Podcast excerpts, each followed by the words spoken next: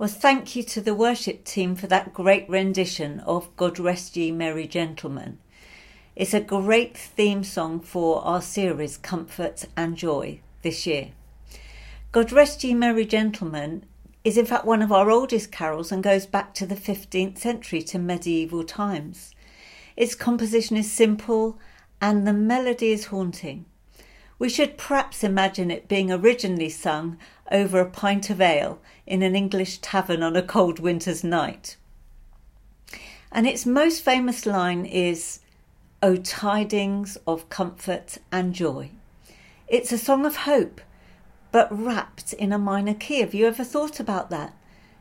A message of hope in a minor key world.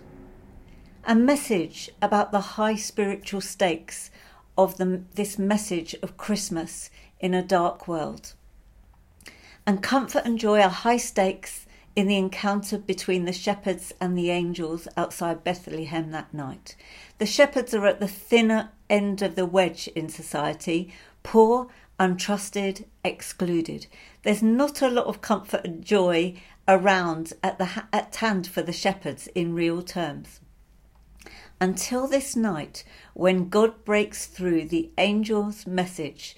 Do not be afraid, I bring you good news that will cause great joy for all the people. Today in the town of David, a Saviour has been born for you. He is the Messiah, the Lord. And so, in a world containing light and dark, beauty and ugliness, good and evil, God pronounces comfort and joy not only to the shepherds, but to us all. And we too may be approaching Christmas this year, wondering if comfort and joy really can be ours. Somebody you know may be struggling with health, health issues that you love. Your finances are tight. You're burdened with anxiety from the past, present, or future. Maybe there are conflicts at home. Maybe a relationship is work is is hurting. But God says through the angel, "Be comforted. Take strength, joy is on its way. And this gift of comfort and joy has its roots, therefore, not in our circumstances essentially, but in who God is and in what God is promising to do in the middle of our everyday lives. In some ways, that night, you know, after this was all over, this encounter with the angels, nothing changed for the shepherds in some ways. They return to their ordinary lives. They continue on. They remain the disadvantaged, the disadvantaged, the poor, and the excluded in society. And yet, in another way, everything changes because their perspective on who God is and who God is for them changes. And the reality is that God announces joy to the shepherds and for us, and we can dare to therefore fully flourish and grow. You know, we've been chatting recently to Emma, our new engagement lead role, and she says the question we should be asking our community when we encounter them, when they come into our new welcome hub, isn't so much what do you need, what do you need from us, not that question. We can often work out what people need, but here's the question what brings you joy? What brings you joy? And that's a great question that Emma's asking us to ask people. A great question because human beings are wired not just to survive, but to flourish into the full humanity that God has in mind for us. Would Luke's first readers have got this? Most of them were prosperous, upmarket. Got few, few got the social pain for the shepherds that was so well kept out, out of sight by their Roman governors. So, how will their imagination be captured by the joyful mystery of this news? And how will ours be captured?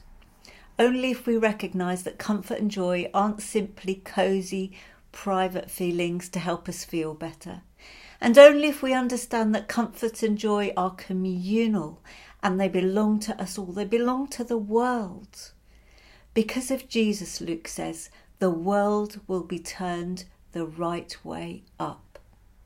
So, tidings of comfort and joy give us a new story to live by that God's rule of justice, peace, and mercy in Christ is on its way. So, we take comfort for ourselves and alongside our neighbours who are uprooted, marginalised, and hurting.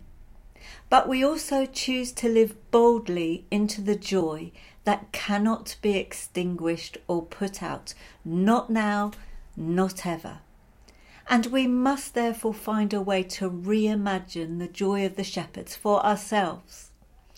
Because if we can't, if we can't do that, we're not going to be able to speak and act today in fresh ways that announce God's new world is on its way.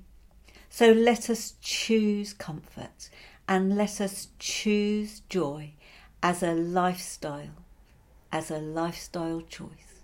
For as Henry Nouwen says, I am convinced we can choose joy. For to choose joy, he says, doesn't mean to choose happy feelings, but determination to let whatever happens to bring us one step closer to the God of life. So may God, who is putting the world right, help us to choose comfort and joy this Christmas for ourselves and on behalf of the world that God loves. Amen.